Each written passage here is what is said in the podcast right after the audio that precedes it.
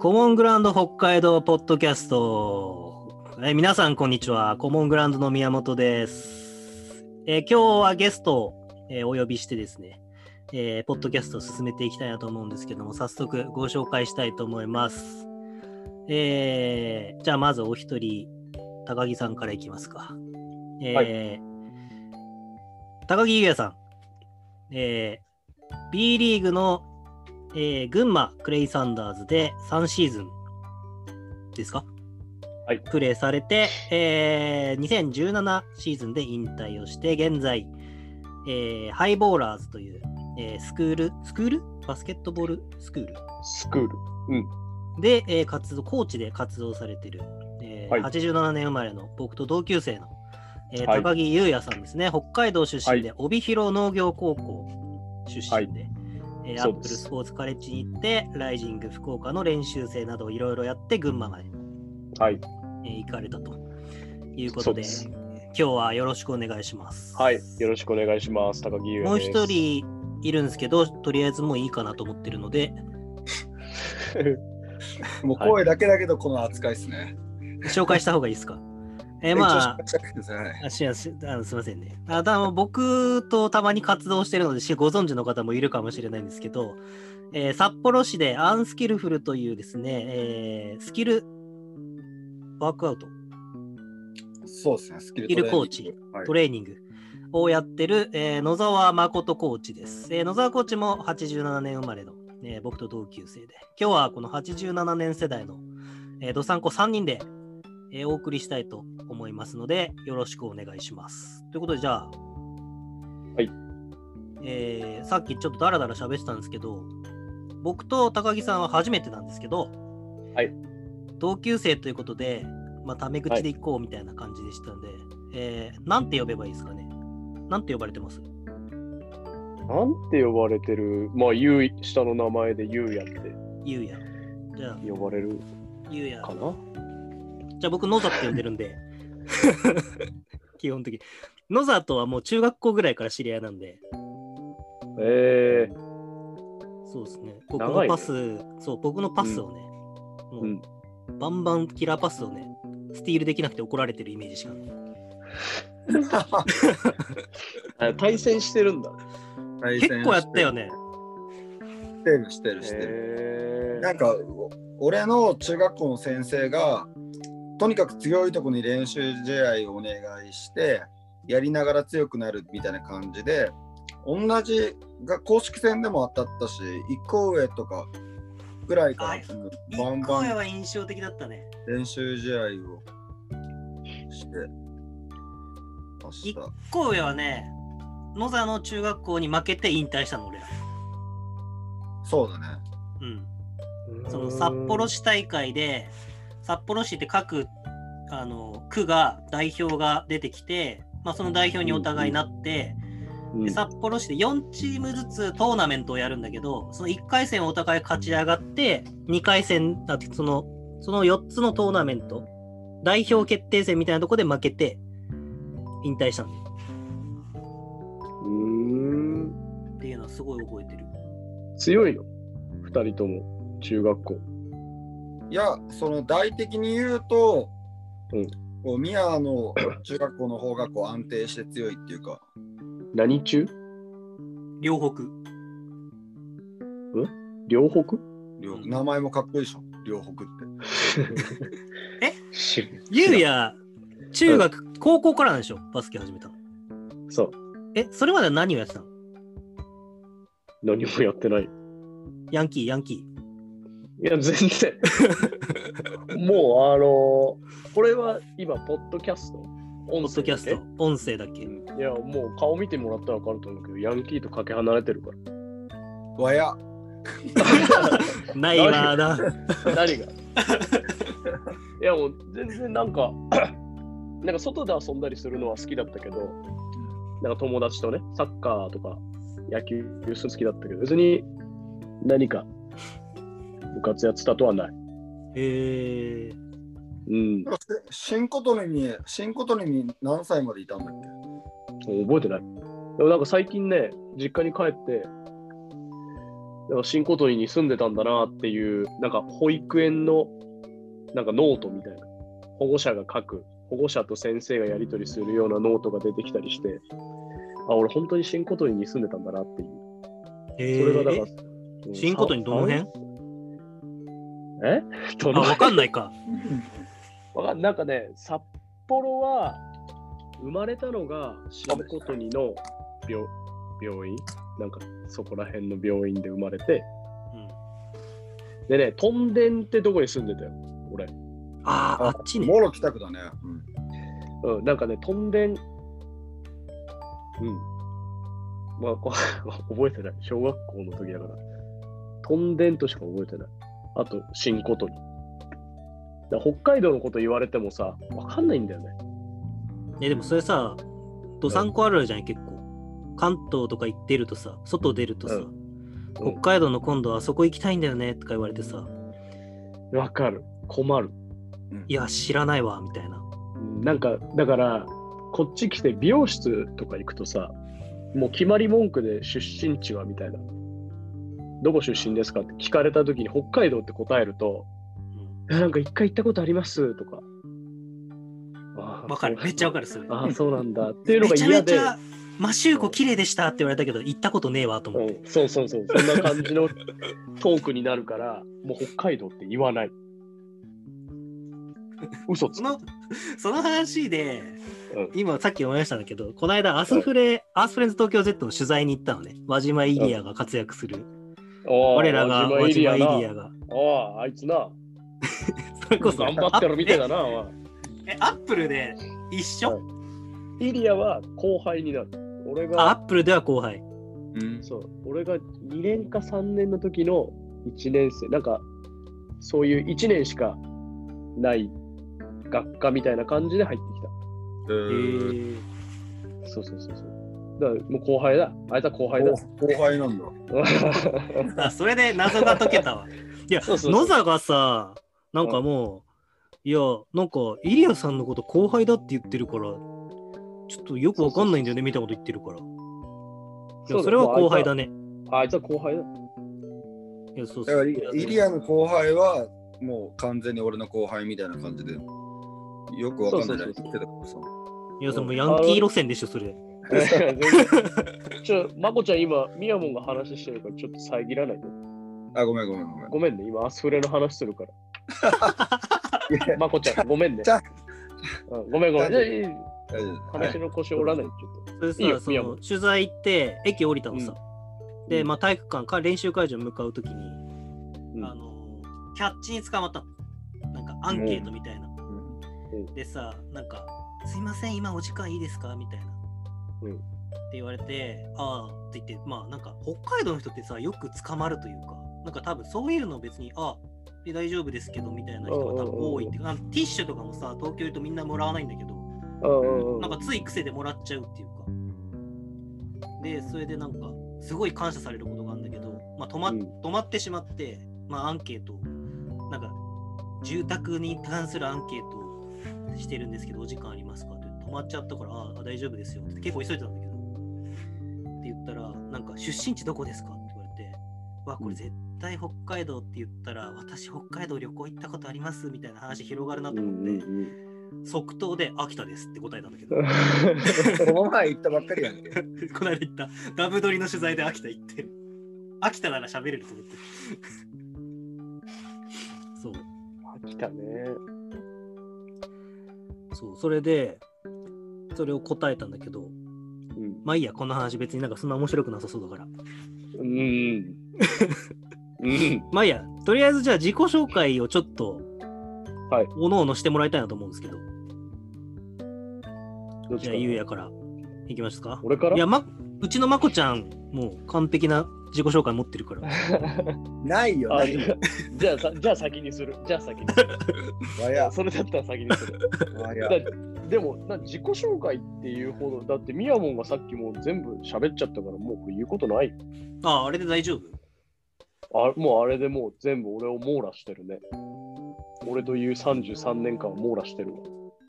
33年間短すぎだろ なんか別に、なんか他にないしな。なんだろう。え？何？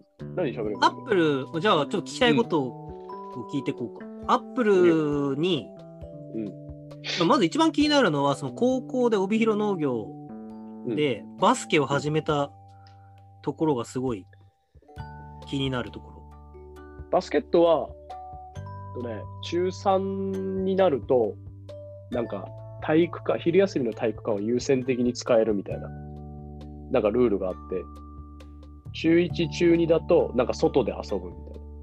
で、中3になると、その昼休みに体育館で遊べるっていうので、なんかそれで、たまたまバスケットが流行ったっていうか、昼休みの体育館で、そのバスケやろうぜってなって、それがきっかけかな。で、それがきっかけで、そう。上がってみたいな。そう、何もやってなかったから、じゃあ、バスケ面白かったし、やってみようって思って、そこから高校選びが始まった。あバスケをやろうで、なんかそのバスケ部ちょっと頑張ってるところを選ぶってこと？違う。あの、勉強しないで受けれる高校でバスケ部があって、みたいな。やる気のかけらも感じ。高校受験をなんかしたくなくて、なんか面接、うん、高校受験面接だったんだよ。面接だけだったのさ。それで、農業そう、帯広農業が面接だけで OK だから、じゃあそこにしよう。で、自分の学力的にも、勉強はできるけど、やらないタイプ。ああ。プラスアルファそれ以上望まないみたいな。うん、そうそう。本当はすごくできるよ。多分。だけど、あの別にそれが評価に表れてないっていうタイプだから。すげえ使い方便利だな、それ。その評定で行けて、受験勉強しなくてよくて、なおかつバスケ部があるっていうのが、帯広農業高校だった。へここ失礼ながら、うん、失礼ながら、結構サッカー好きで、うん、それこそ帯広北とか、うんうんうんうん、田中康介だったっけとか、知らん。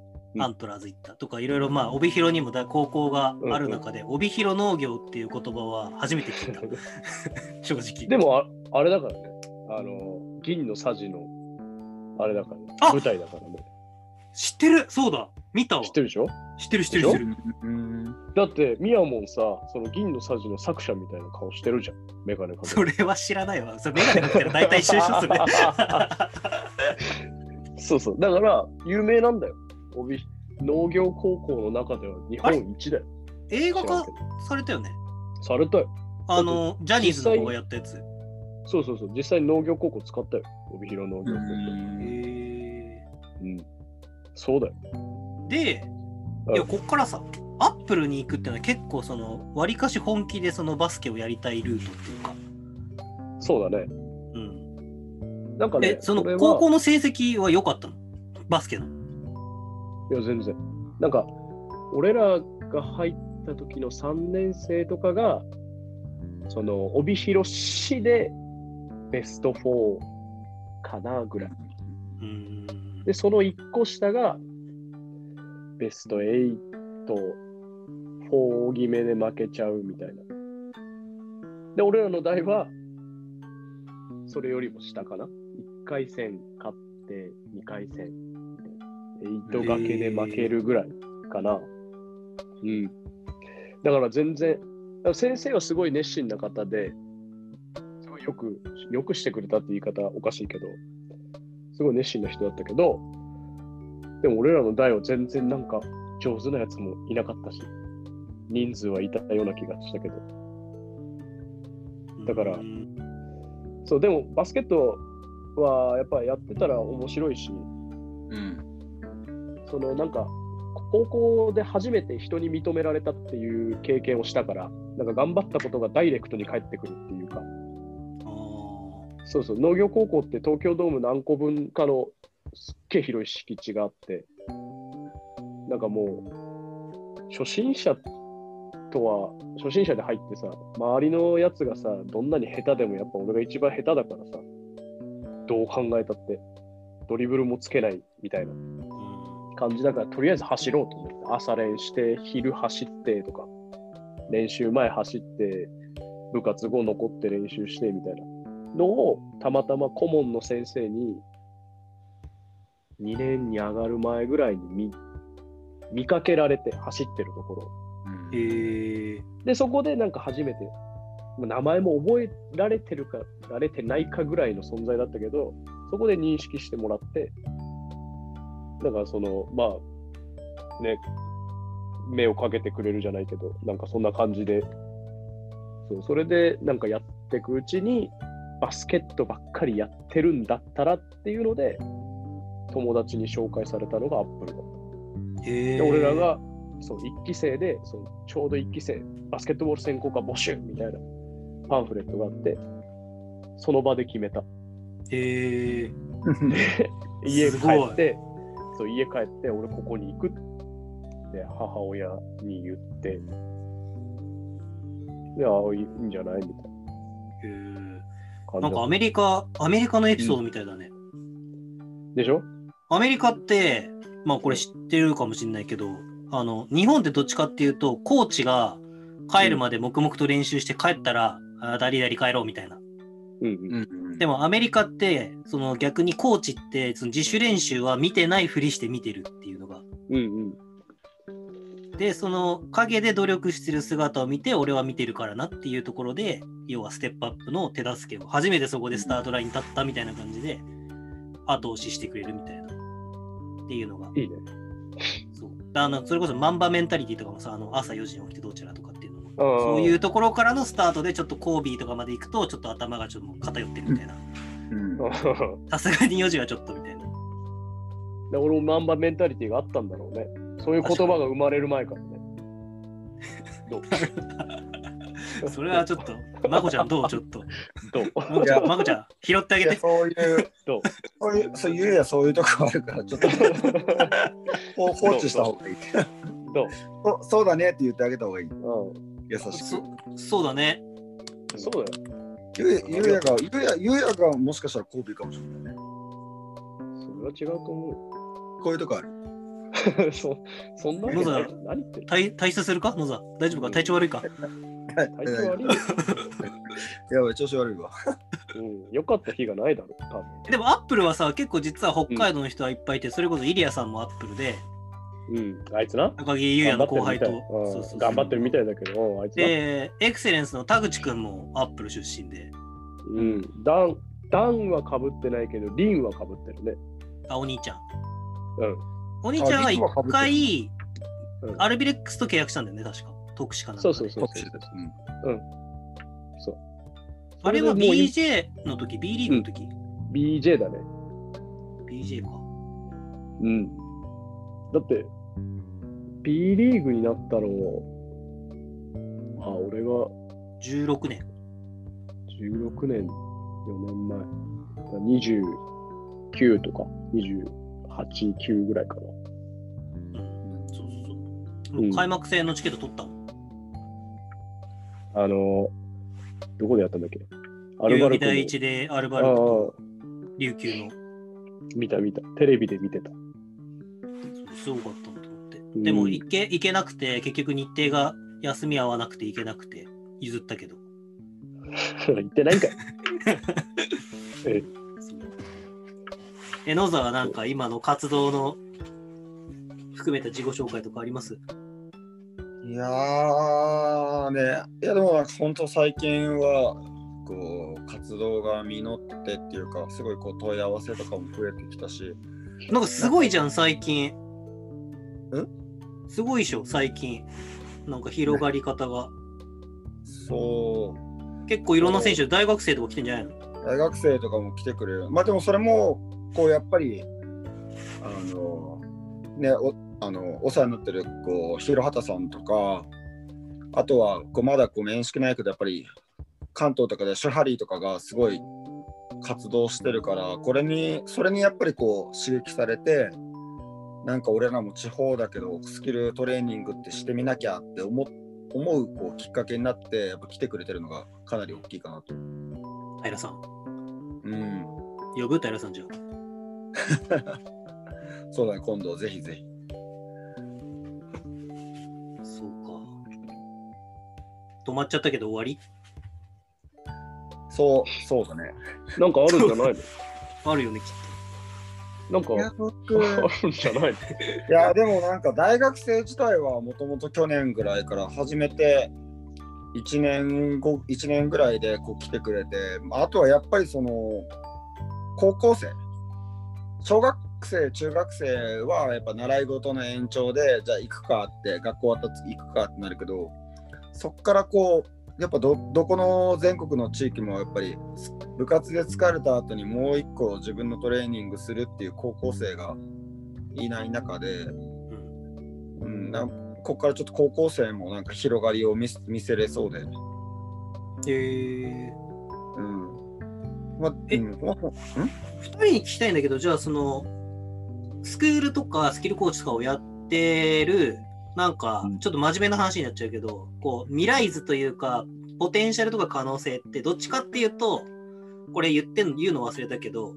ゆうやは群馬でやってるわけじゃん、今。群馬クレイサンダーズ引退して、群馬で拠点で活動してる、その動産コーチとして、どちらかというと、要は地方。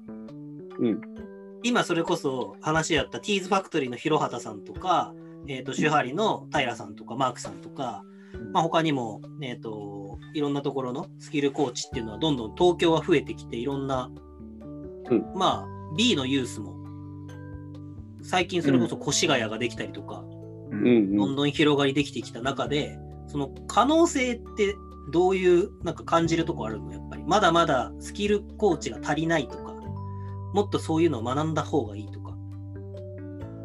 あースキルコーチっていうところで言うと、今、メインの活動がクラブチーム、U15 のクラブチームだから、うんまあ、うんじゃあ何に当たるかっていうと、ヘッドコーチになるから、うん、俺は結構分業制にした方がいいんじゃないかなってすごい思ってるタイプだから、俺一人であれもこれもってやると、なんか全部中途半端になりそうだから、なんか持ちは持ちや精神でいきたいんだよね。だスキルコーチ、だから、まこちゃんとかにも声かけたりとかさ、なんかスキルが足りないなと思ったらスキルコーチ呼んだりとか。だから、どう、可能性というか、まあ仕事、仕事っていうか、そういう人材を必要としてるは知ってるんじゃないかな。あーだから全部一人ではできないと思うよ。なんかそそれめっちゃ共感するな。なんかその東京からやっぱさ物事ってと日本だとやっぱ発信するじゃん。うんうんで、やっぱそれは関西に飛んで九州に飛んでみたいなんで、えっ、と、うんうん中部とか名古屋とかに飛んでみたいな感じで、まあそれこそカゴとか大堀とうんうんうんそうスクールが契約したりとか、まあ、してて、こう北海道ってほんのり入ってくるし、うんまあなきゃないで別にいいみたいな。うんうんまあ、ぶっちゃけ多分ね、まだ北海道だけなんだよね。走れば勝てると思ってるの。うんうんうんうん全体像としてね。うんうんでも多分いつかは入ってくるんだけど、そのいつかがいつなんだろうみたいなところがあって、まあ群馬とかがちょっとどうなのかはわかんないけど、ただ今、群馬強いからさ、B リーグチームが。うんうん強いね。うん。33連勝？昨日、今日で。33今日で。うんなんかそういうのもあると、やっぱ盛り上がりってちょっとずつこう出てきたりとか、うんなんかそこに、まあなんていうんだろう、興味が出てきて、そういうコーチを呼び始めたりとかうん。っていうのはどん。どん。流れが来るん。だろうなっていう。うん。なん。か現場にいてどう感じるのかなって今日聞いてみたかった。でも、群馬も全然、まだまだ。だね。ただ、群馬の U15 に限って言うと強い。えー、うん。無限ノーリミットっていうところとか、あ、あれ4強ぐらいになったよね、今回。準優勝だね。ねでしょうか。そう2つに分けたけど、それでも2つとも強いもんね。そうそうそうそう。まあ、そまあ、いろいろあったんだけど、まあ、そこはもう結構強い。昔から全国的に知名度もあって、強い。で女子も今回、いいとこまでいんいいとこまでいった。うん、強い。ただ、だからそういうスキルコーチを呼んで活動してますっていう感じではないのかな、まだ。うん。うん。うん。だからそういうのをうちはなんかやりたいなと思ってて、まあ走りじゃないけど、うん。まあ、やってる人はやってるんだろうけど、うん。まあ、表だってね、そういうのやりますっていう人はあんまりいないのかな。北関東だけど。この間、2人が一緒になんか、ズームでやってたのは、どんな活動なの、2人でトレーニングしたのは、その、オンラインで、えーうちとまこちゃんをつないで、うちの箱でスキルトレーニングをやろうっていうののあ練習。じゃあ、野座が、こういうズームとかで、うんこうやりますみたいなやつを、向こう側で見てる選手たちが、群馬側で見てる選手たちがそれをトレーニングするみたいな。そう。なんか結局、オンラインで、コロナ禍でオンラインのズームのトレーニングとか俺も参加したことあるんだけど、うん。まあ、こうやって各地をこうつないで、じゃあその人それぞれで、じゃあ外でやりますとか、じゃあ体育館取ってやりますとかっていう感じだったから、とりあえずスキルコーチが今来れない中で、こういう今っぽいズームでつないで、そう。で、箱はうちがありますよっていう感じで、外でやるのじゃなくて、実際にコートでやった方がいいよねっていう。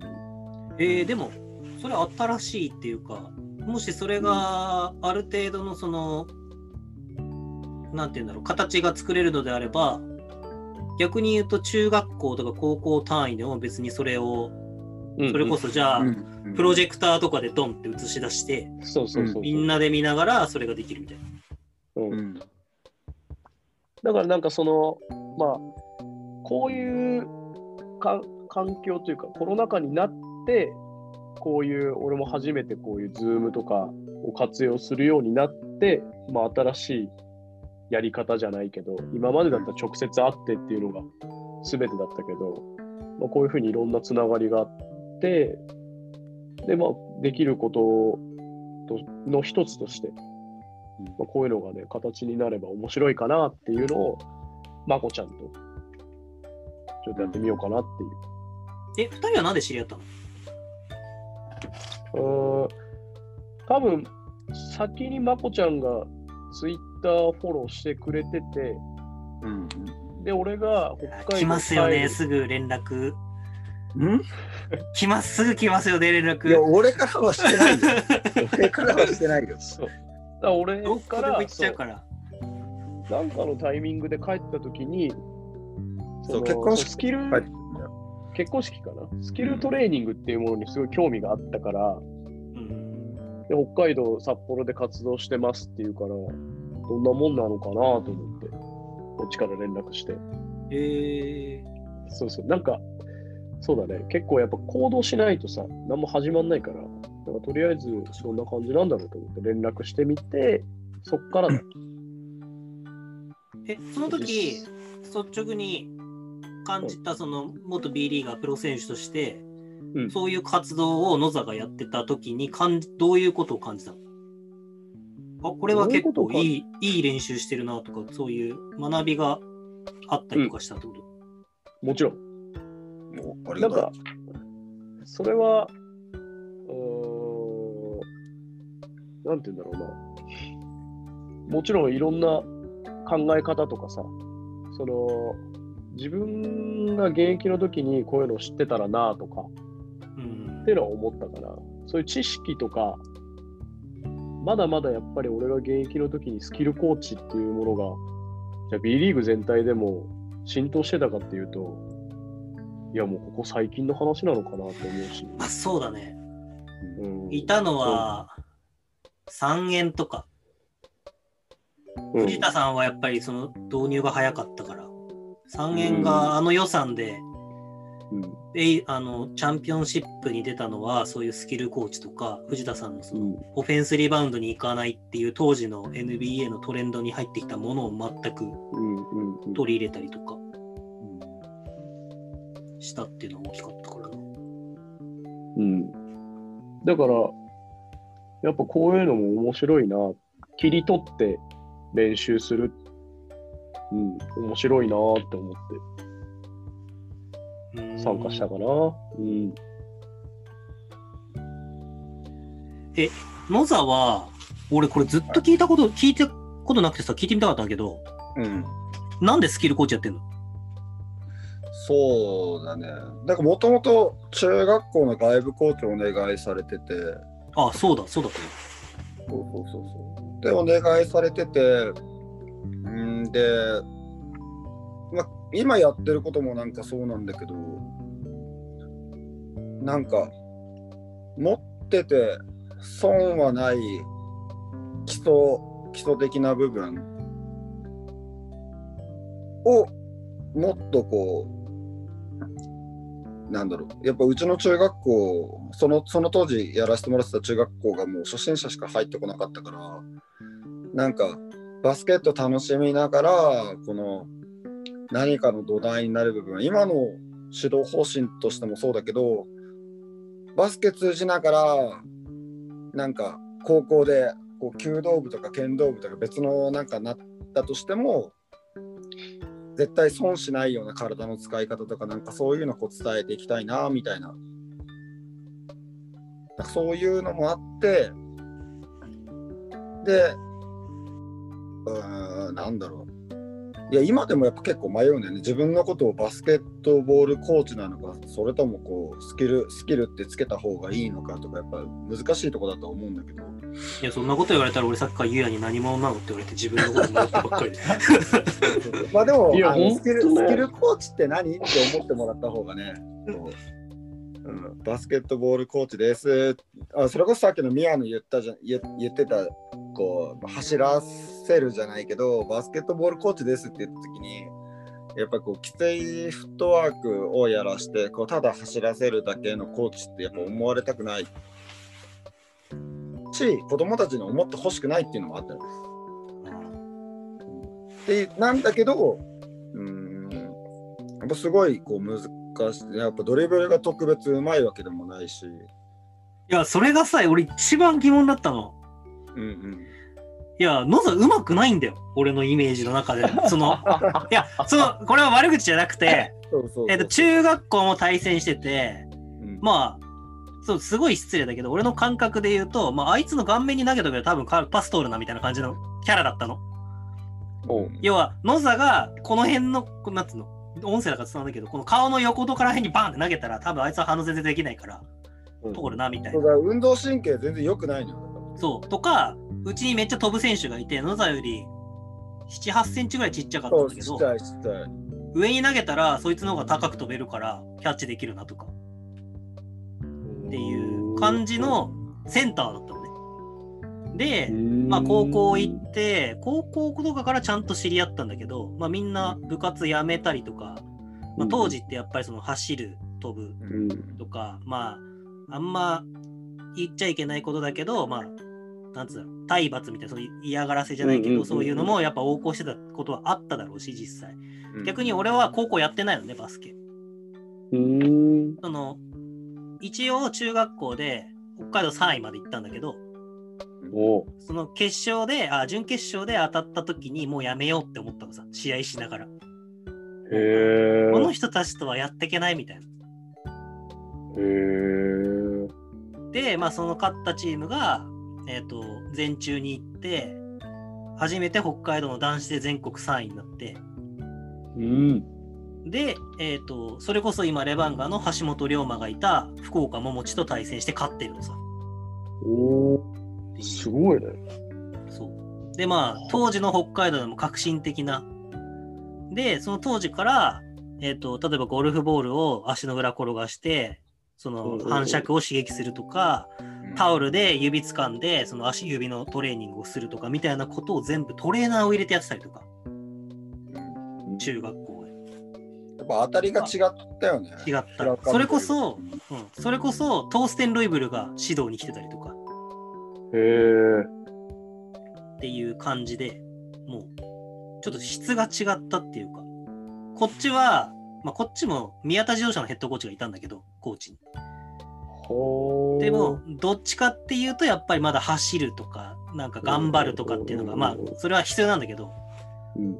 でもなんかこう、なんて言うんだろう、綺麗というか、相手チーム。強いし、美しいみたいな感じがあって。でもう、これはよく話すんだけど、そのキャプテンのゆうきくんって東海大4に行って拓殖大に行った子がいて、彼がドライブで一戦終わってきて、うんレイアップで飛んだのさ。ペイント入ったぐらいから。うんで、俺はそれをもうファールしてでも止めようと思って飛んだら、俺が飛んだら気づいたら後ろにいたの。で、トリプルクラッチみたいな感じで決められて、で、俺はそれを今でも鮮明に覚えてて、すごく静か、ゆっくり、ネットをボールがストンって落ちるのが見えた瞬間に、あ、やめようって思って。ああ、なるほそれはねどね。、それはね、俺も村田についててね、あのフェードウェイはダメだ。村田についててね、あちょっとこれ、こう、あの、春の選手権で当たって、ここでもし負けたとしても中大連でまくろうみたいな思ったけど、壁がこれはもう熱いなと思ったね。いや、あれは格が違いすぎる。うん、そうそうそうそう。で当時、俺らが中学校の時に初めて U15 エンデバーっていうのができて、そのキャンプみたいな日本代表の。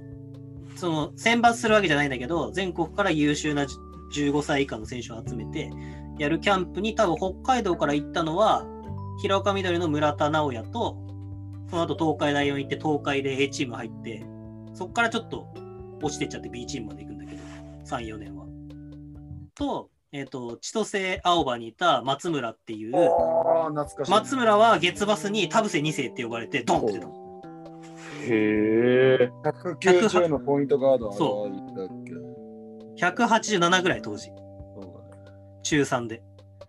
で、はい。ポイントガードで、センターには180で、何キロなの ?90 キロぐらいの関っていうセンターがいて。へーで、175センチぐらいのスラッシャーで水口ってやつがいたんだけど、そいつはダンクできるすごい。っ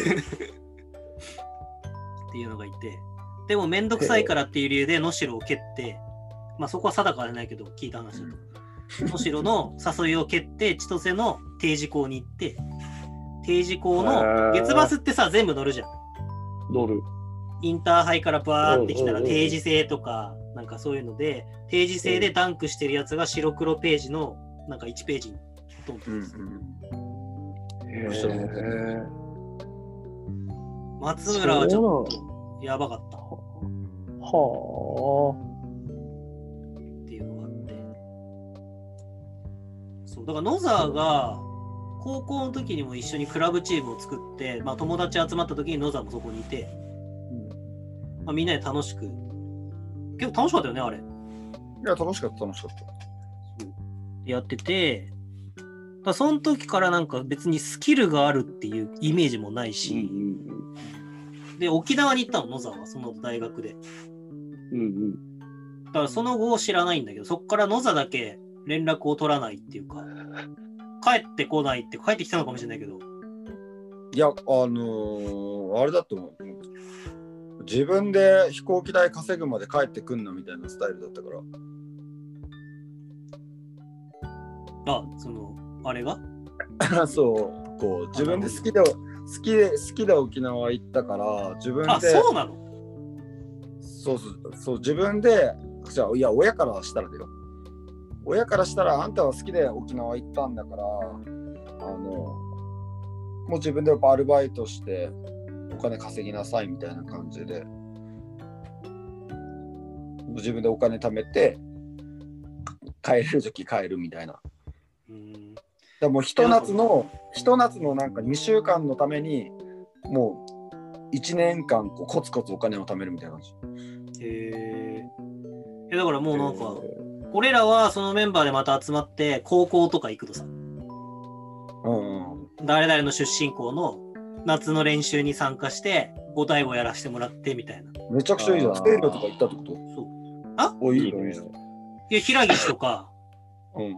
平岸とか行ったし、北海も行ったな、へーとか行ってて、で、毎回、野沢とか言って知らないみたいな。まあでもそんな感じかな。でも、うーん、め沖縄に行って、まあ、バスケ好きだったと思うんだけど、まあ、沖縄の文化が違うじゃん、バスケと。うんうんうんそこでなんかそのスキルとかをもっと高めようみたいな思ったの？いや、だから結局、なんか、そう、今でもなんかツイッターとかで宮本にネタにされるんだけど、なんか、部活自体はやめたんだけど、部活自体をやめて、そのみんなでこうやるってなった時とかに、こう、根っこがやっぱブルーワーカーだから、遊びかもしんないけど、なんか、リバウンドいや、これちょっと分かったわ。今これからある。遊びかもしんないけど、なんか一生懸命やらないみたいなのがすごい嫌で。すごいね。一人で怒って帰っちゃう時とかあって。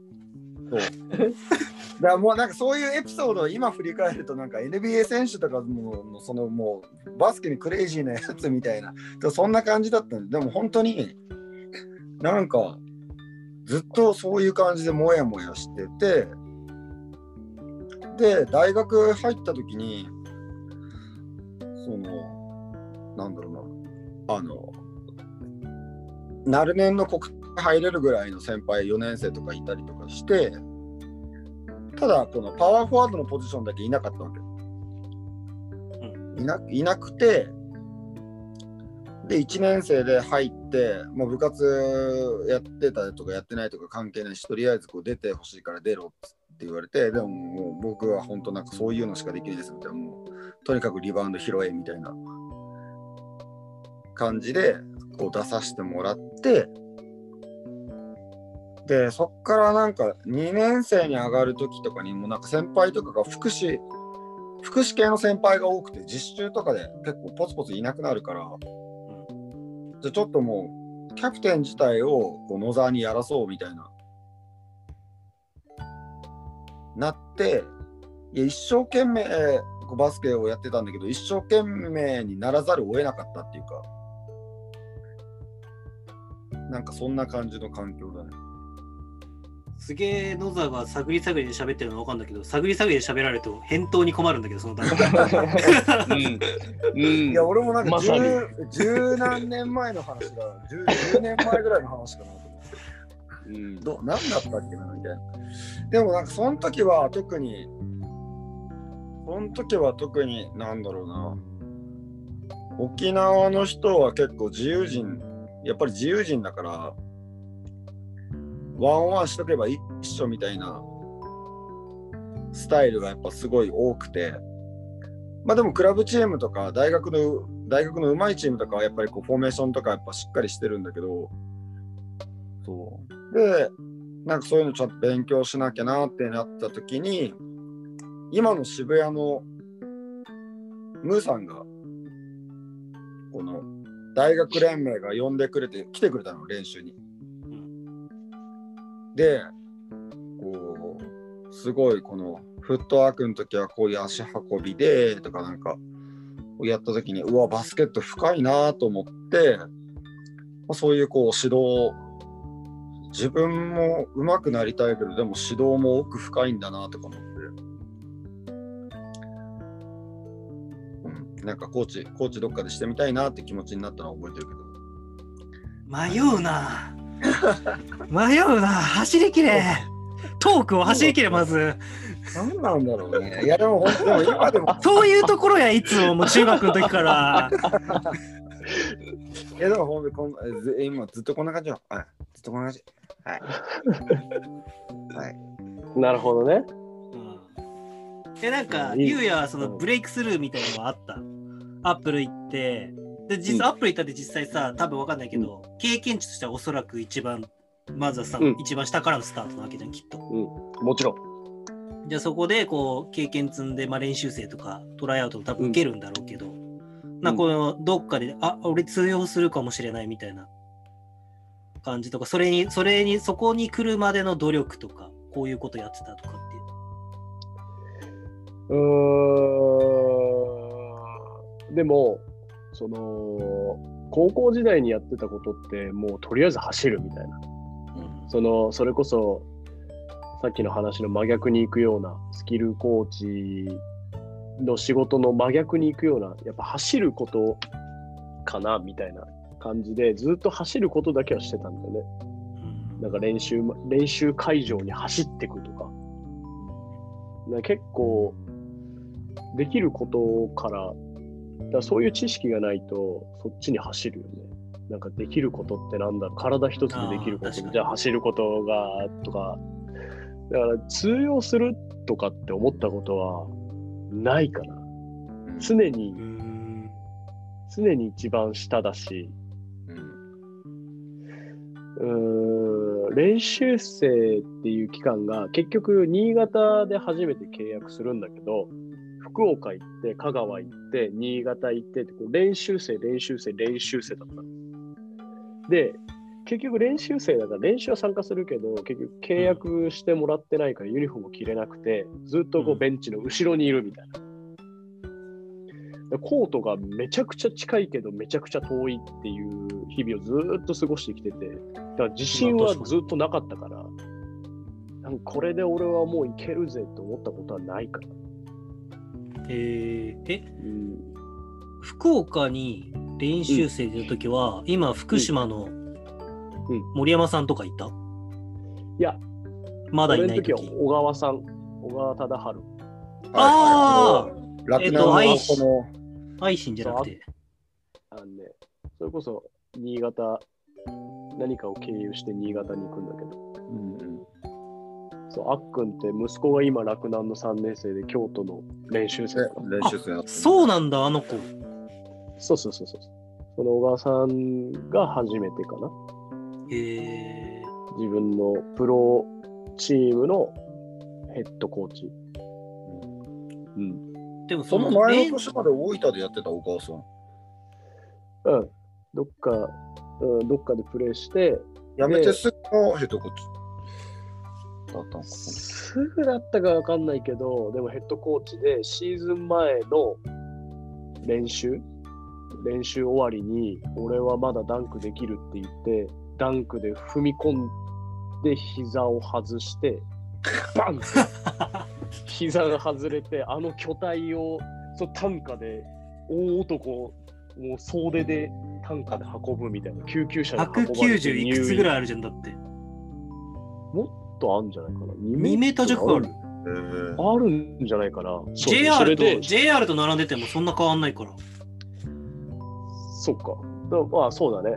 それぐらいなのかな。で、だからシーズン始まるときは車椅子だったよ。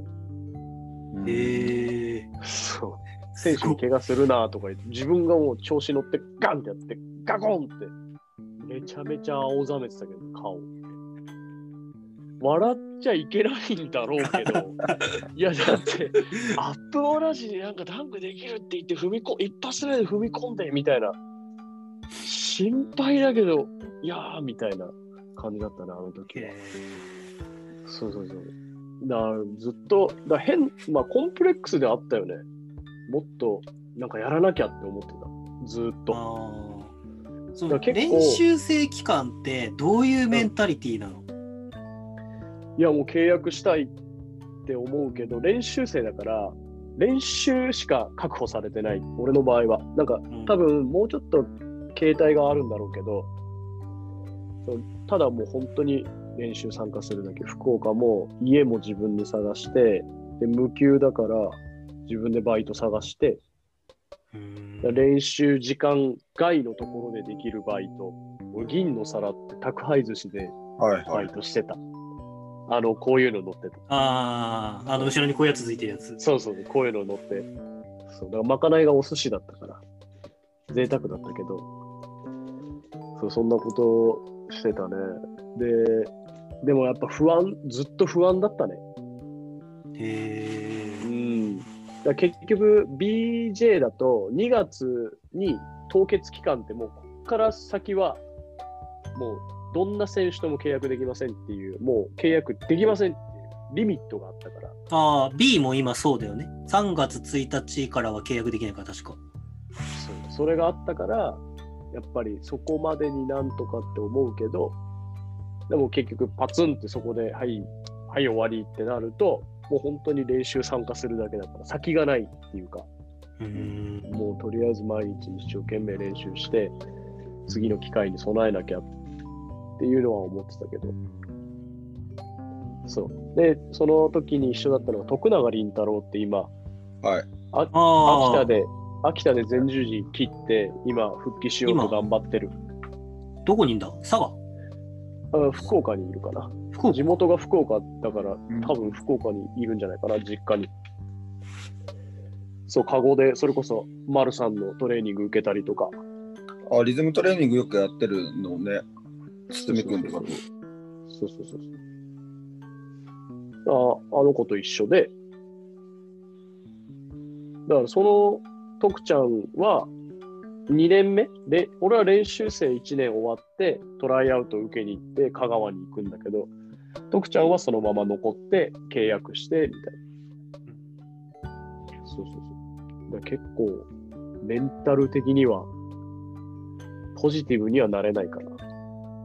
だって、あれでしょ？まあ、したら、自分がこう練習生をやってる間にう、ん次ルーキーが入ってきたら、それが年下だったりとかして、うん、もちろん。普通にプロ契約してるけれども、自分はまだ練習生で、年をこう重ねていく。うんうんうん。まあ、プロ選手であれば、必ず J リーグの引退平均は26歳とかだから、うんまあ、間違いなく25とかになってくると、そろそろ決断しなきゃなとか、23歳とかでも、そういう気持ちになるというか。そう。福岡20、結局3年生の専門学校だったんだけど、そのイリアみたいに研究科っていう1年だけいますっていう枠があって、うんうんどのコースに入ってもいいですよっていう1年の枠があって、結局俺は3年いてプラス1年いて、4代と同じだよね。だから22で卒業して、その福岡行って、次香川行って、だ結構まあ下は下だった。俺より若いやつが入ってくるってことはとりあえずはなかったのよ。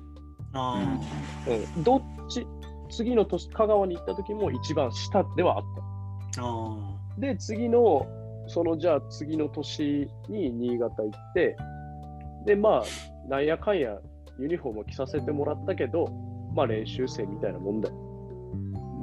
新潟って、新潟って多分、BJ とか B リーグ随一の体育会系だったから、その時。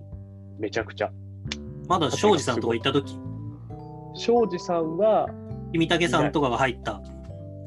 うん、俺がね、その時は、俺が専門学校の学生の時、君さんとか、うんえー小菅さん、池田さん、わらさんとか、うん結局なんかわらさんとも今、すごい家族ぐるみで交流させてもらってるけど、そっか、群馬か。そうそうそうそうそうそう、今、群馬のヘッアシスタントやってて、そう月1ぐらいでご飯食べたりするんだけど、その時は超生意気だったっていつも言われるんだけど、なんかみみんなプロなプロ選手と夏に1回練習するんだけど、シーズン前に。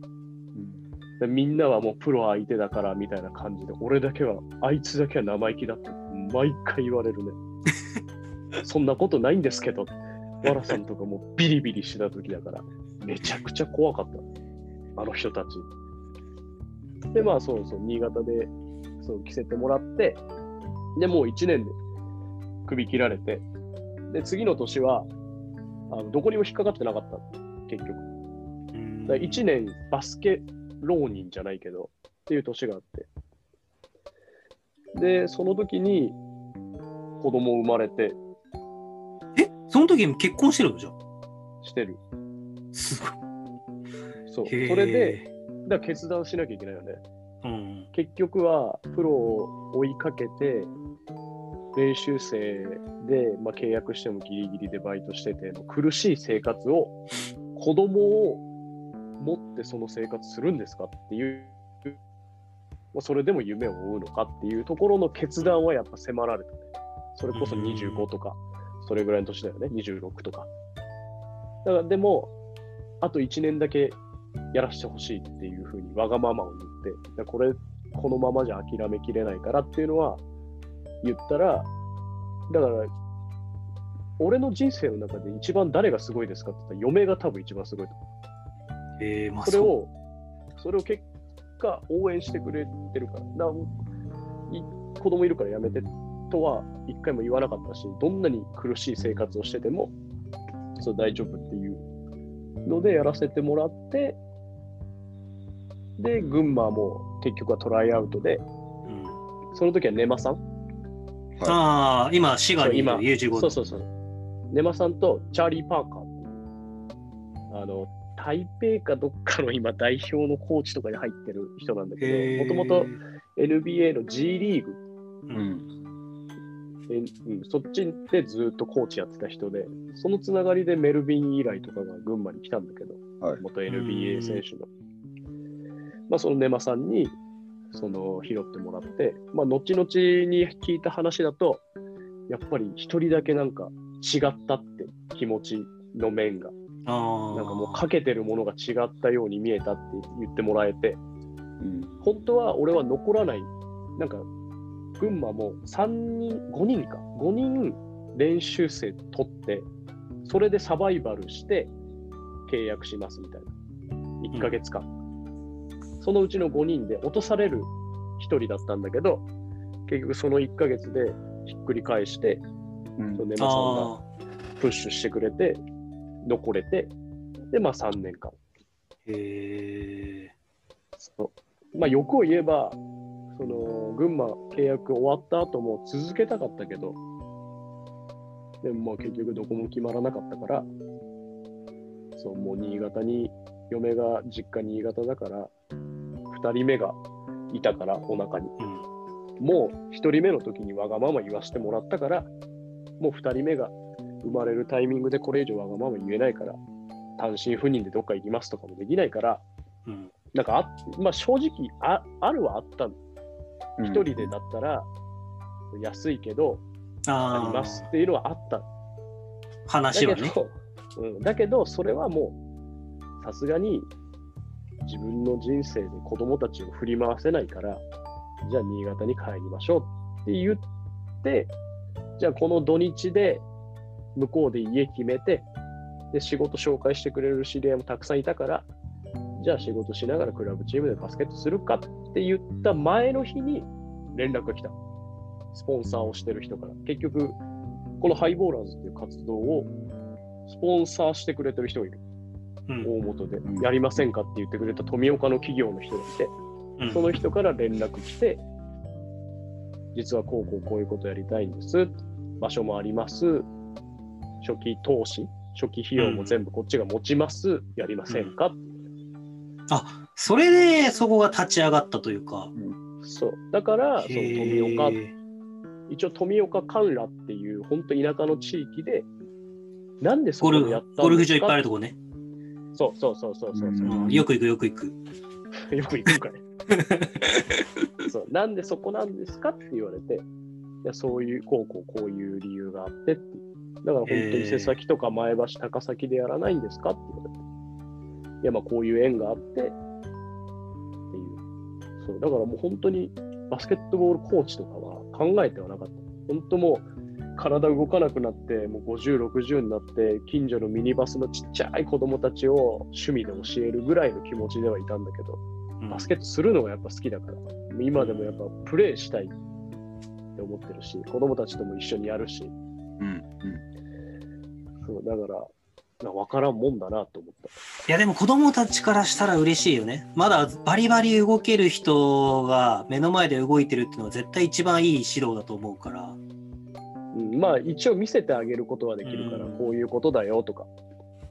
で、まあ、とりあえず、俺より上手い中学生は、ほぼほぼいないと思うから。うんそうだね。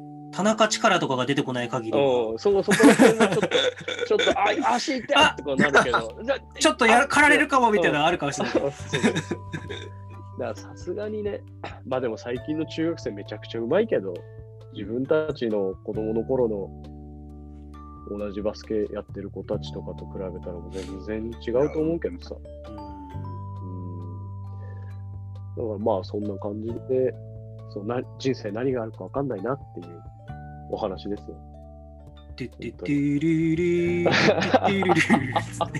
名前、名前出てくる。あれ、野田さんいらっしゃいました？いらっしゃいました。僕も、ね、そういう、こそういうお話、ちょっと求めてるんです。そういうお話を求めてるんですけど、ちょっと次野田さんなんですけど、大丈夫ですか？いや僕はない。僕はとりあえずこのゆうやの話をね、その、あの、み三好野で聞いたのよ。ああ、そうね。あの、そう練習、カレー食べながらね。スキルトレーニングどうどうでしたっつって、ちょっと振り返りながら飯行きましょうっつって、三好の、三好のってあるんですよっつって、三好の帯広ないないって言うからさ、え、そうなんだ。帯広はなかったね。やっぱこれ住んでるイン時、うん、インディアンね。インディアンカレーね。話し続けて。はい。帯広でもう俺は泣きあ、帯広じゃない、もう三好で泣きそうになって、もうこの話がいい話。いや、でも、さあ、あの、本当知らないだけで、俺も最近いろんなチーム行かせてもらうようになって、エクセレンスで動画撮らせてもらったり、この間アースフレ取材行ったりとか、うんまあゲームも取材行くし、まあダブドリ縁があってダブドリでロングインタビューやらせてもらったりとかすると、本当に今聞いててもすごい、まあ、グッとくるものは本当にあったし、、はい。ろんな、そのなんていうんだろう、トップ選手だけがやっぱりこうメディアに注目されるから、いろんなストーリーがある風に見えられるんだけど、うんうん。実は意外とそんなに、なんこれ語弊があるけど、そんなにストーリーがない選手もいたりとかして、うんうん案外トンまあトン行ってしまったりとかまあ、そうだね。まあそういう人ってやっぱ若い時から協力してくれる人がいっぱいいて、うんうん。まあプッシュしてくれるとか、まあアンダーの15のあれだからもう、まあその俺はストーリーはストーリーなんだけど、でもこういういろんな選手に、選手経験者、元プロとかにこういうストーリーがあるっていうのはすごく知ってもらいたい部分で、うんうんうんいや今の話はむっちゃ聞けてよかったなっていう、どさんこのその元 B リーガーがそういうストーリーがあるんだよってことをうん多分知らないからみんな。うん。そうだね。でもまあ、苦労してる選手は本当にいっぱいいるし、そういう苦労してるときは辛いけど、振り返ったらね、いや、あの時の経験がってやっぱ思うことはたくさんある。うんだから本当に縁あって、高木さん、まあ今ね、言うやつよね、まあ、高木さんから連絡来たと思って、なんかスキルトレーニング、こう、ズームでしてほしいです。で、じゃあ、じゃあその子、対価じゃないけど、僕もちょっとこう、ズームでなんか講演してほしいですって言ったときに、ちょうどこう、ビードリームのトライアウト行って、落ちてこう、しょぼんと帰ってきた大学生がいたのよ。うんうん、でそこでこう高木さんにこの、まあ、今経歴と、まあ、あとこうトライアウトたくさん受けてきたやっぱ経験があるからそのちょっと話お願いしたいですって言ってはいだからトークを走りきれ。はい。はい。はい。はい、はい。はい。そんななんだそんな感じだよね。あるある探検隊じゃないんだから。はい。はい。はい。はい。はいじゃないんだから。いやはい。でもよくね。ありがたい、うん、いいいい話。いやでもうん。その、北海道からまあちょっとまた真面目な話じゃないけど北海道からじゃあ B リーガーになるって多分相当ないと思うんだよ。ないないないないない。と東海大学に東海大学行きました。まあ多分そのうん。拓殖大学に行きました、えーうん。白鴎に行きましたとか選手だったら可能性は出てくるけど、うんうん。札幌大学からって田原くんぐらいでしょ？それこそ今群馬にいる。うんうん。でもあれだって当時多分、まあ内容は知らないけど、マッチーさんがいたから、まあプッシュしてくれたとか、いろいろその、まあレバンガとのマッチしたとかってもあるだろうし、地元選手をうん要は取りたいとか育てたいとかってあるだろうし、そういうまあ、実際そのマーケティング的なニーズもあるわけですよ。うんプロ、工業だから。それこそ、えっ、と、ゆうやみたいに、どんだけ頑張っても引っかからない練習生なんか山ほどもっとリリースされてないだけでいっぱいいるだろうし、たまに出てくるじゃん ?SNS とかで。誰だこいつみたいな。うんでもそれって本当にお願いしますって言ってとか、まあもっとアシスタントコーチとかヘッドコーチとつながりがあって、練習だけは入っていいよって言ってくれる選手なんて山ほどいるだろうし、うんうんうん。でもそういうのって探してもなかなか見つからないから、うん。要はその、なんていうの、例えば比江島誠にかっこいいと思ってそれを憧れてスタートを切ってもみんな比江島誠になれるわけじゃなくてじゃあその自分が現在地北海道で札幌大学北海学園酪農とか、えー東海大札幌とかでやっててプロになりたいって思った時にじゃあ誰に相談したらいいかっていう人も多分今見つからないと思うんだよね。北海道の子って、うんそのルートをたどった人がまあ言ってしまうと田原君しかいないから。そうだね。だからこういうのをやっぱ俺も今初めて聞いてちょっと今ポッと思っただけだけどこういうのを聞いてあ高木さんにちょっと連絡してみようって思ったらきっと答えてくれるだろうし。うん。うん。死ぬほど走っとけって言われるかもしれないけど。そうでもね。そういうのをこうやっぱコモングラウンドって立ち上げた理由がまあ直訳的に言うと共通の土台っていう意味で。うんうん要は今日もそうだけどまあ今北海道と群馬と東京に行ってこれズームでつないで収録してるけど、結局まあ北海道で過ごした人間同士だからまあ気は合うよねみたいなところがあるじゃん。うん。初めて会っても。まあ同世代だし、うん。だそういうところでなんとなくやっぱりこう、まあ、個人的にもやっぱ B リーグに取材に行かせてもらったりとかするとやっぱどさんこ選手いたら話しかけたら「あどさんこなんだ」っつって「あどこどこ高校でさああそうなんだ」みたいな話で盛り上がったりとか、それこそこの間田口くんエクセレンスの田口くんとかともなんか野座が教えてくれてお兄ちゃんがどこどこで働いてるとか言ってなんかそういうのあんまりそういうのあのツイッターで出さない方がいいと思うよ。って言って、み それでちょっと話が盛り上がって、うんあ、そうなんですか？みたいな。っていう話で、まあちょっと話が弾んだりとかするし、やっぱりアースフレのヘッドコーチの東堂さんも札幌出身だからすごくよくしてくれるところはあるし、り、うん。まあ、どさんこで活躍してる人って結構いっぱいいるから、まあそういうところでつながりをたどっていくと、こういう話を聞けたりとか、何かちょっと少しでもプッシュしてくれる力になってくれる人っていっぱいいると思うから、うん。意外と探してないだけだったりするんだよね。それはすごいこっちにいて感じる。あ。この、例えば東京にいたら、もうわけわかんないけど、とりあえず、じゃあ、えっ、と、東京 Z に連絡をして練習生になさせてもらえませんか？みたいな。じゃあダメでした。じゃあブロンコス行ってみよう。エクセレンス行ってみよう。とか。まあ B1 はちょっと自分には無理かもしれないからとかで。まあ、じゃあもう茨城まで手伸ばしたり、群馬で手伸ばしてみようかってやろうと思えばいくらでもできるんだけど、うん北海道はやっぱレバンガしかなくて、レバンガがそれは悪いわけではなくて、うんじゃあ自分は、じゃあ B3 の佐賀に、あ、佐賀は B3 じゃないか今、えっ、と、岡山に、じゃあレター送ってみようとかっていう気にもならないだろうし、その発想が湧いてこないというか、う。うんんでも実際やってる人はいて、こうやってトライアウトを受けて回って練習生をひたすらやってきたっていう人はいるってことを、うん。もっとこう価値として残しておきたいというか、うん知ってほしいなとはすごく思うんうん。う。どうですか、野沢さん、ちょっと。いや、間違いない。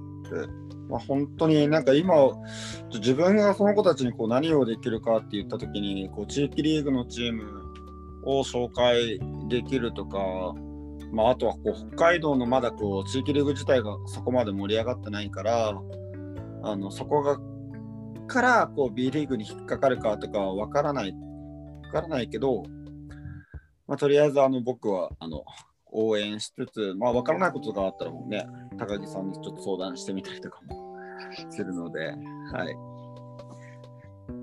なんなんなんですかね。38点ぐらいだな、今の。あまあでも、あのいい選手ね、いっぱいいるの間違いない、間違いない。まあ、どこの地域行ってもそうだけど、いい選手いっぱいいるの間違いないけど、こうやっぱりこう、さっきのこの、なんだろう、街、この、この街で教える意義、この場所で教える意義みたいになったときに、あのまあ、サイズ、渡辺裕太みたいにこうやっぱ飛び抜けたサイズがあるわけじゃないけどあのどこの地方の都市に行ってもやっぱりそのなんだろうな磨かないと光らない原石みたいなの絶対いるはずだから、ね、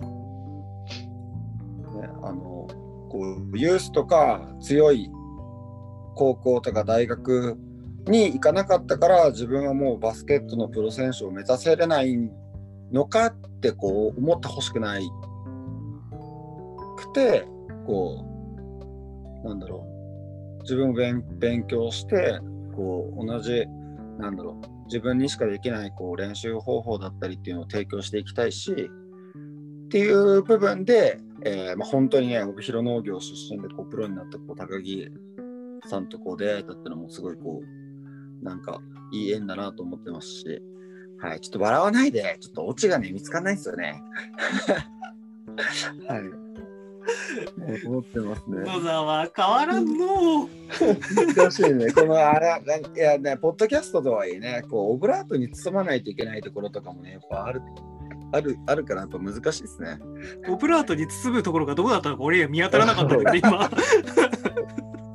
いや、これ、これはみたいなね、やっぱ、うん、でも、あのね、そう、そうだね。まあでも、いやっぱこう自分の身近なところで言うと、やっぱりこう北海道ってやっぱ極極端だから、今まではユースなんか行かなくてもみたいなのを言うけど、もうもうユースには勝てねえみたいな白旗振り出ししてる。まあレバンが結果出したからね。そうそうそう。うん。部分がすごいあるあるからいやなんかそのこれはちょっと違う違うよみたいな。それは俺が思ってるこうパイオニアスピリッツっていうかどさんこ魂じゃねえなみたいなのは思うけど。お、何なんですか？野沢さんのもう動産子供聞かせてくださいよ。何ですか？何ですか？ちょっと興味あります聞きたい。え？聞きたい。いやねいやでも、うんうん、もうただ不当不屈ってだけで本当に諦めちゃダメだしそこにこう屈してもダメだと思うしうんいや本当にそれだけなんだけど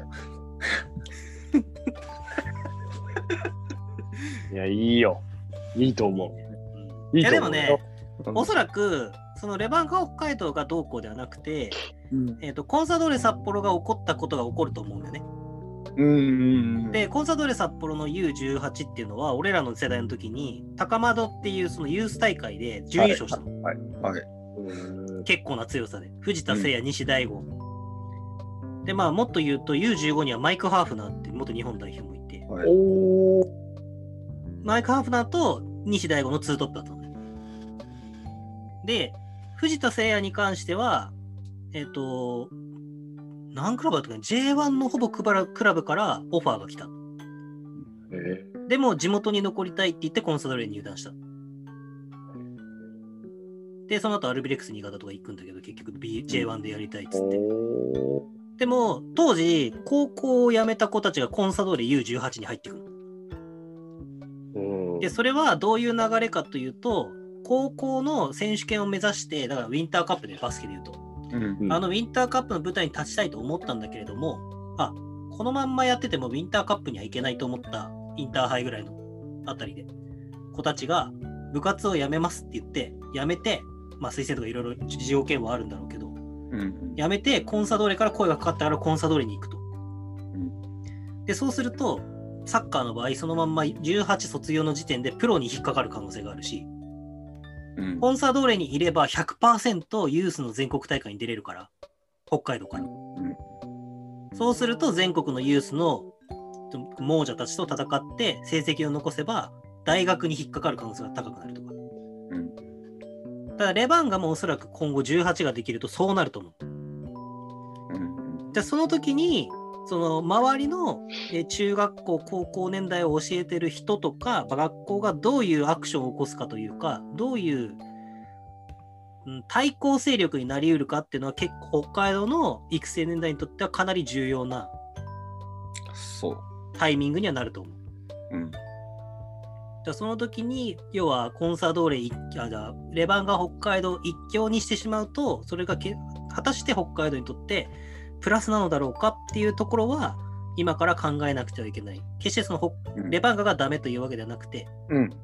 レバンガだけにしてはいけないっていうそれはでもあのーバスケットボールはちょっと前まで札幌一強感がすごく強くてうん。今年初めて、えっ、と、駒大苫小牧ん違うな。白樺？と栄だっけ？白あウィンターカップ行ったじゃん。そうだね。うん。が行ったから、あ駒大苫と栄か。だそういう苫小牧近辺とか、まあ、旭川とか、釧路とか函館とか、網走とか、あの辺がどう強くなっていくかっていうところも、鍵は握るのかなっていう。うんそういう意味ではさっき言ってたみたいな、ズームでのトレーニングとかっていうのは、やっぱりこう、うまく北海道で広めていくと、今まで札幌でしかやってませんでしたってことが、各地方でもできるのであれば、うんうんいくらでも呼べる可能性とか、ポテンシャルはあるし、うんそれだけ逆に言うと能力を秘めてるプレイヤーはたくさんいるっていうことが北海道のアドバンテージにもなるはずだとうんいうのは個人的にはすごく思う。っていうのはなんかこの3年5年ぐらいでそういう変化が起こると思うからそこでどんなアクションができるのかっていうのはすごく北海道です大事。いや、本当に大事よ、この何年間かは。うん。逆に言うと、したらもしかしたら5年後、本当にレバンガ U18 からしか選手がいないみたいなことがあり得るちゃうから、うんうん。じゃあそのプロに引っかからなかったレバンガ U18 の選手たちはどうなっちゃうのとかうん難しさとかもあるし、プロにじゃあ12人エントリーが、まあ、高校で行ったとして、12人全員プロになるわけでもないし、その辺はいろんな選択肢を持たせるために子供たちにうん。環境は作らなくてはいけないのかなっていうのは思ったりするけどね。まあ野沢さんにかかってるんですよだから。ありがとうございます。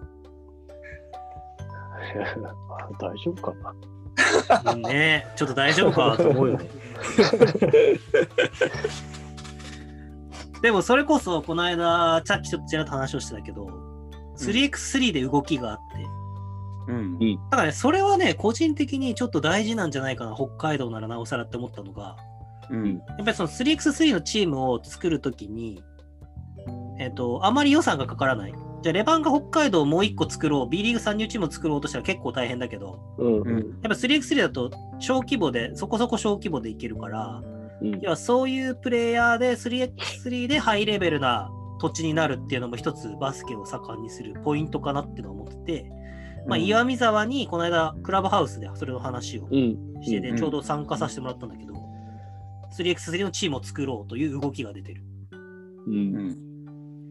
で、その代表3人というか、主要3人のうちの1人がたまたま同世代のうん田尻君だったという超驚きの。まあ、この田尻君もこれ読んでもいいかもしれないけど。うん。っていう、これはちょっと面白い動きだなっていううん。なんかね、なんか一緒にこう関われるんだったらっていうのは、まあ、アシルもあるし、それこそコモングラウンドのめそのベースメンバーの一人はアシルの助川君で、うん。うん。で、今、バレーボールで起こってるのが、ボレアスと、えーサフィルバが初めて北海道ダービーをプロの V リーグの2部でやった。これは結構北海道ではそう画期的なことで、うん北海道対北海道っていうのが今まで日ハムもないし、コンサもないし、うっていうのはすごくプラス面に動いたな。うん。だカーリングとか結構面白いのかなと思うしね。やっぱ元々盛んだから、2000あ2月8日からカーリングの全日本選手権が稚内であるんだけど、うん。だそこで北海道対北海道の戦いはあるし、うん。いやそういう北海道ダービーみたいなやつが起これる、起こせるバスケットボールのコンテンツは 3x3 だろうなっ。そうだね。ああ、いい。関わりたい。どうすか野沢さん一口。いや、面白いと。あと、旭川とかでね、やれても最高だしね。いや、そうだよね。うん。だプレミアに参加しなくてもなんかこううまく北海道リーグみたいなのをこう全部ど全道ではなくてもこう分散してこうん。うできるような形ができたらすごく面白いんだろうなって思って聞いてた。うん。う。ん。まあ、あとは、こう、やっぱプロ意識問題っていうところは結構、こう、3X でこう切っても切れない部分なのかなと思って、なんかこう、プロ、選手とプロ意識の部分で、こう、どう、どうすかみたいな話を、こう、ゆうやとも結構するんだけど、そういう部分でさ、ゆうやも入ってさ、こう交代後のこうプロ選手のこのなんだろうマインドだったりっていうのをこう伝えてくれたらすごいいいんじゃないかと思うんだけど。ベテラン枠でね。ベベテランはいやいいじゃんでもベテラン枠本当大事よ。大事よ。特にヘッドコーチいないスポーツだからね、うん、ヘッドうん。ヘッドコーチっていうかコーチが入れないやっぱスポーツだででゆうやあれあの高校の 3x3 のあのコーチしてるから。そうそうそう。そうなんだ。そうそうそうそう。そう。それこそ、群馬県も、俺が今関わってる桐生第一高校っていうのが、日本でゆやって唯一るね、のセリフそう、3x3 部で、ずっとヘッドコーチ、専任のヘッドコーチがいなくて、で、たまたまちょっと縁があって、俺のとこに話が来て、もう、ぜひやらせてくださいっていう感じで、今、へ関わってて、で、えー群馬県の上武大学っていうところがはいはいはい。3x3 強くて、うん。3x3 部があって、だから、群馬って結構、ちょっと内々で 3x3 の県にしようかっていう話もちょっと出てて、ー。えだから高校、大学って一応つながるルートがあるから、うん。で、群馬に一応みなかみもプロのはい。チームもあるから、だから、高大でプレミアってあるから、その中学校、小学校の部をうちでやらないかっていうー動きがあちょっとあったけど、まあ、それは、でも 3x3 の可能性としては、まだ出口がないけど、そのこういう過疎化な地域とか、人が集まらないとこって、3x4 人、1チーム4人、まあ3人でもいいけど、4人いればできちゃう、6人いればハーフコートでできちゃうスポーツではあるから、その人が人口が少ないところとか田舎の地域ではちょっといいのかななんて思ったりもーしたかな。それはまさに今、日本の、うん。えー、と部活動が問題を抱えてる部分にめちゃめちゃフィットする話で、うんうん。えー、と野球とかサッカーとかが結局11人とか9人集めないとできないじゃん。うん。できないね。だからうん。今後注目されてるのは個人競技でどうして今卓球とかが日本が強くなってきてるかっていうとうん。そっち側に行か行く子が必然的に増えてる。個人競技。バドミントンとか。なるほどね。うんうんうんうん。で、かつ、その、ネットポ、ネット競技になるから、フィジカルコンタクトを必要としなくて、忍耐力を使うっていう意味でも日本人にすごく向いてるっていうのもあるんだけど、うんうんうんでもその個人競技、ゴルフとかもそうなんだけど、団体競技をやりたいから、やりたいんだけど、やる場所がなくて個人競技をやるっていう子はいっぱいいるから、3X は多分そういう意味ではすごくバスケットボールの、こう、なんて言うんだろう、ベースを作っていく競技になると思う。うんあれ作ります？そういう、岩見沢にアプローチするんじゃなくて作ります？むしろ。うん、野田さん、野田さんどうですか？資金提供の方ちょっと。ありがとうございます。ありがとうございます。アンスキルフルっていう。アンスキルフルあーよかった 3x3。ああ、ありがたい。いやー、ちょっ助かる。と厳しいですね。いやでもなんかせ、田尻君呼んでみたいね、これ。そうだね。同なんかじだし。ぜひぜひう。ーん、なんかこう、地域リーグ、地域リーグに、最低でも地域リーグに参入できる、あの、ミヤがさ、あの B3 に、あの、育成、育成チームこう出してもいいよねみたいな話してたじゃん。ああ、ああ、ああ、その話で。びっくりした。俺 B3 参入したのかなと思って。いや、いやじゃないけど、うーん、こうやっぱどこの企業チームもベテランやっぱ使う、やっぱせこう戦術の浸透っていうのもあって、今やっぱクラブチームとこう、もともとあってこう企業チームでこう、半々、まだやっぱ実業団多い中とかで、まあ、その相手チームのこう胸借りたりとか、あとやっぱハイレベルなあの対戦相手を提供したいっていうのもあって、まあまあ、もうちょっとこうこっちの活動が盛り上がってきたら、まあ、地域リーグ参入したいなっていう気持ちをちょっとあったりとかしてます。唐突すぎてちょっと話見えないんだけどさ。いや、そう、だね、地域リグーグ、何の地域リーグ？北海道リーグに参入したい北海道、北海道リーグだね。北海道リーグで、あ北海道リーグで、大学生とか、高校卒業したばっかりの選手とか、部活入ってない選手とかで、こうプロ目指したいとか、うん、平日、平日スキルトレーニングしたりしながら、うん、この、この、この、このリーグ戦に向けて、こう自分たちがこうプロと契約したと思って、ここからここまでこうプロ選手になったつもりで、こうしっかりこう練習してみないかみたいな感じの場所作りとかしてもいいのかなとか思ってはいる。ーなるほどね。ちょっと野さん、もうちょっとボールプッシュ早くしよう。ちょっと。そうですね。すいませんはいなるほどね。うん？でも、地域リーグ参入ってなったらさ、でもさっきの話がさ、ややこしくなるんだけどさ、結局うん10人ぐらい必要になるわけじゃん、最低でも。そうそうそうそうそうそうそう。だそれが、そう俺は今、難しいという話をしたんだけど、君聞いてた話。できるできた。いやでもそうそうなんだ。だから他のこう練習生とかでこうどんどんどんどんどん行かれても来年来年出ないってなったら協会の上の人たちにめちゃくちゃ怒られるなと思って。そうそえ教会のことは分からんけど、う。うん。そうなんですね。はーい。はい、はい。ということで。はい、やめな。はーい。はい、やめなよ。すいません。はい。まあ、若い子たちにね、こうやっぱ5対5させてあげたいんだよね。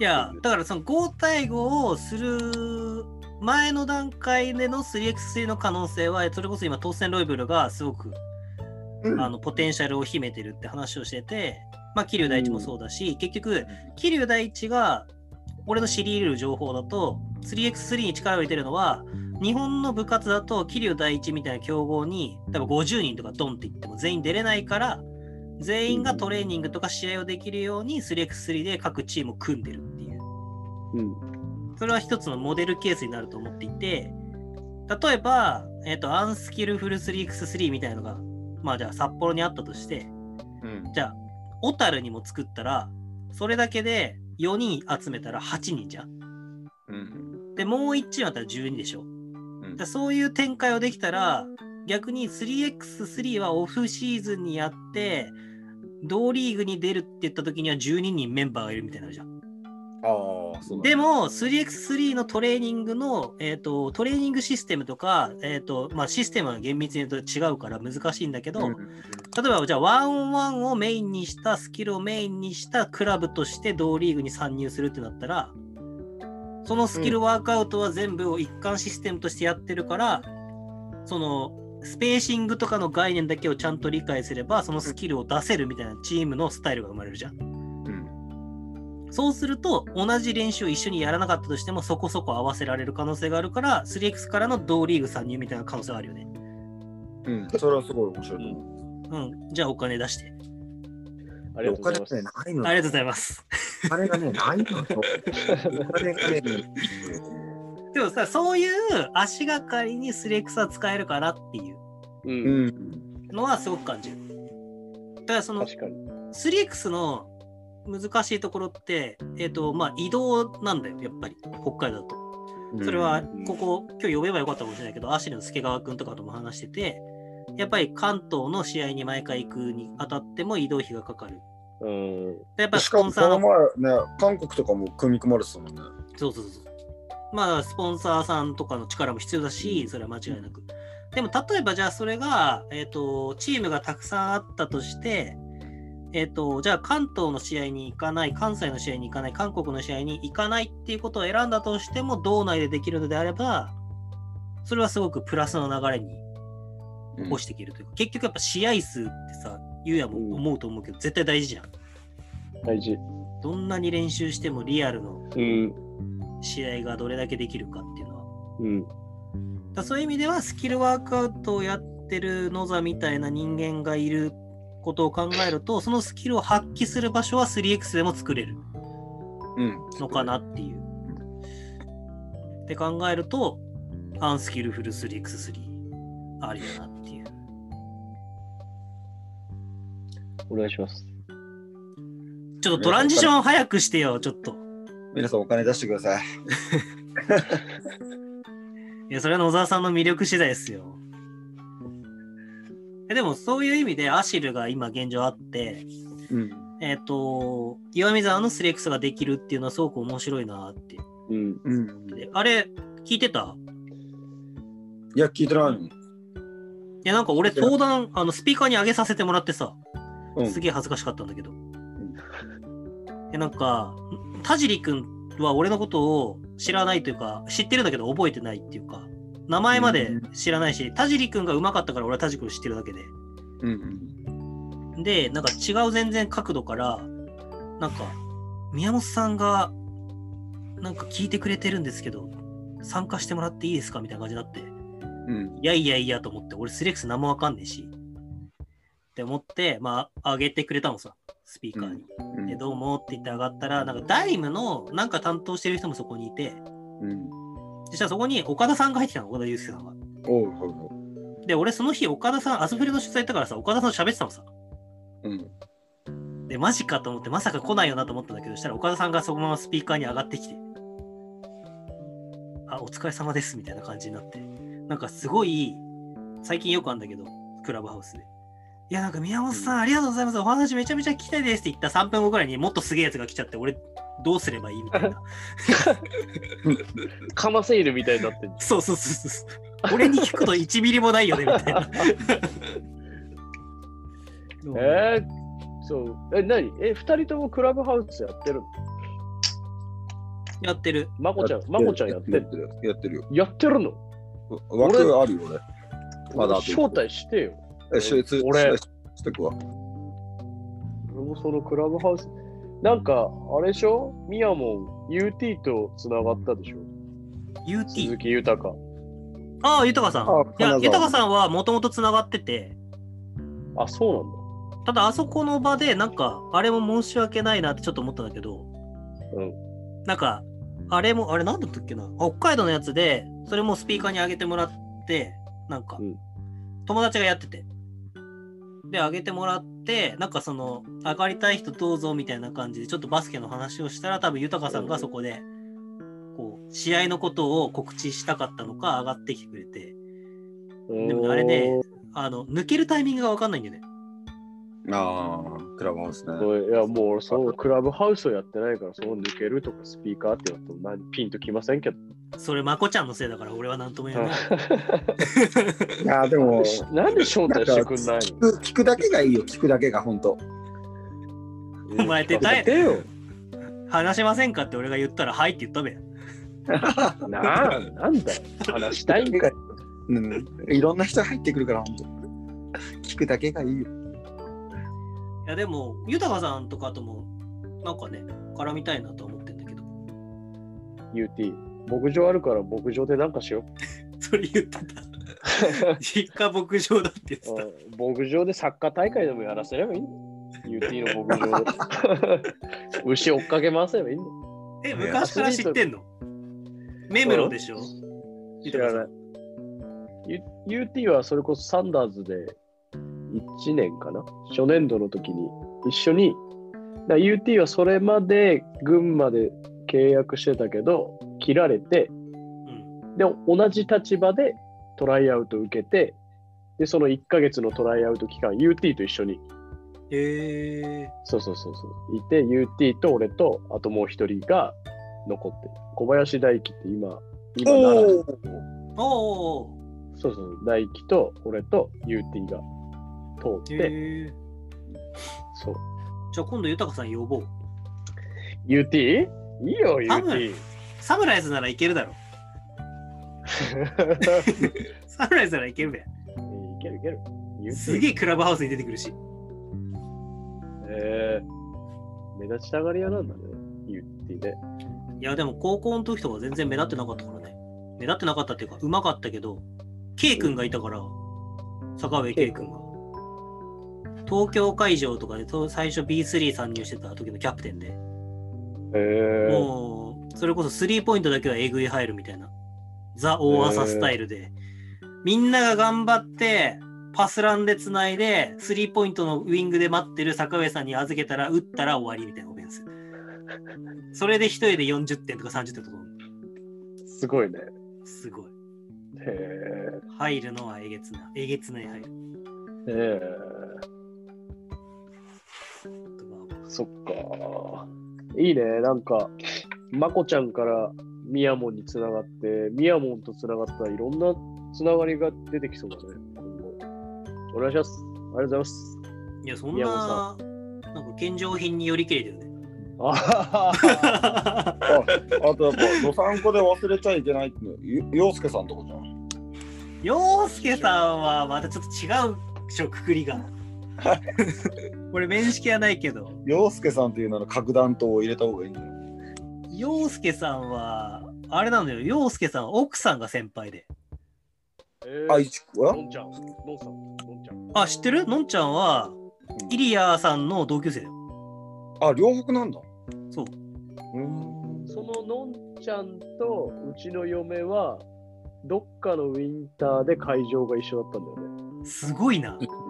そう、狭いんだよね、あそこら辺って。でね、のぞみさんの代が中学校が全中に出てる。うんうんううん。んで、イリアさんは地区の1回戦で負けた。あ、その時は弱いの？いや、弱いっていうか、たまたまなんか清涼と当たっちゃって。あ、強かったんだ、西洋。そううんえー、えー狭いね。狭いね。まあだからでも、そろそろじゃあちょっとお開きにしたいんですけど、はい。まあそうやっていろいろつながりがあるんで、呼びながら広げていきたいなって思ってるんで、ぜひぜひ。また暇だったらお付き合いください。はい。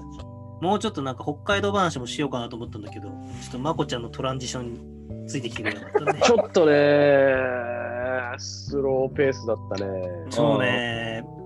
ちょもうちょっとポゼッション増やしたいかな。うーん、ちょっと、もうちょっとイケイケでいきたいんだけど。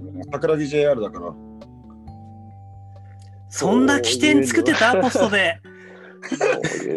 パスめっちゃさばいうんパスさばいてたよ、俺。ちょっとそんな起点作ってたかな、ポストで。ちょっと金丸康介いないからさ、このチーム。あ、なるほどね。JR フィニッシャーなんだよね、いると。ゆうやがそこまでのシューターじゃなかったからな。ごめんね。うんいいよ、俺のせいで。何分やったんだ、これは。ちょっと、まあ、ぐだぐだな配信なんですけど、これからもちょっとどさんこでぐだぐだな配信をやっていこうと思うんで、はい。はい。うんまあ、よかったらまたぜひ参加してください。お時間あるとき。はい。いつでも暇なんだ。ぜひ。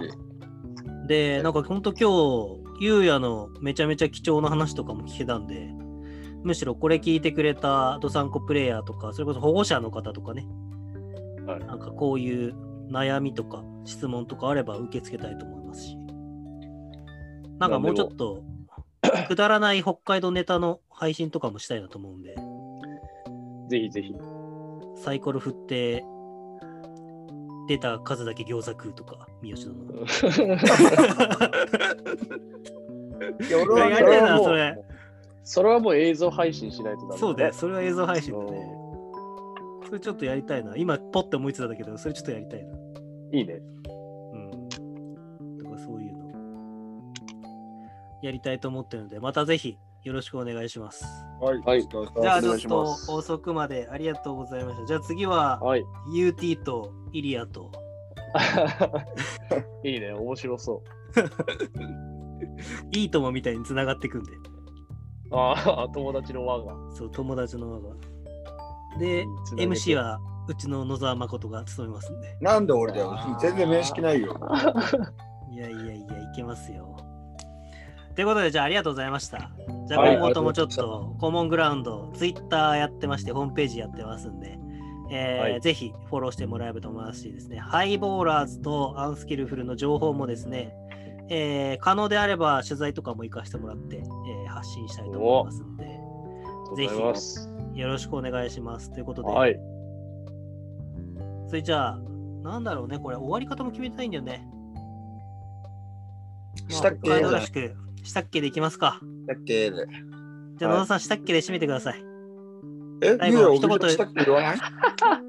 野 田さん、一言、今日、今回の、今回の、ま、感想をまとめてもらって、最後、したっけ？で締めてください、野野沢野沢さん。どうぞ。ね。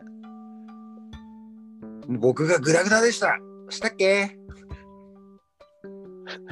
お終わって終わって終わって。申し訳ない。申し訳ない皆さん。次回もぜひ聞いてください。申し訳ない。失礼します。ましたっけ？たね。はしたっけね。はい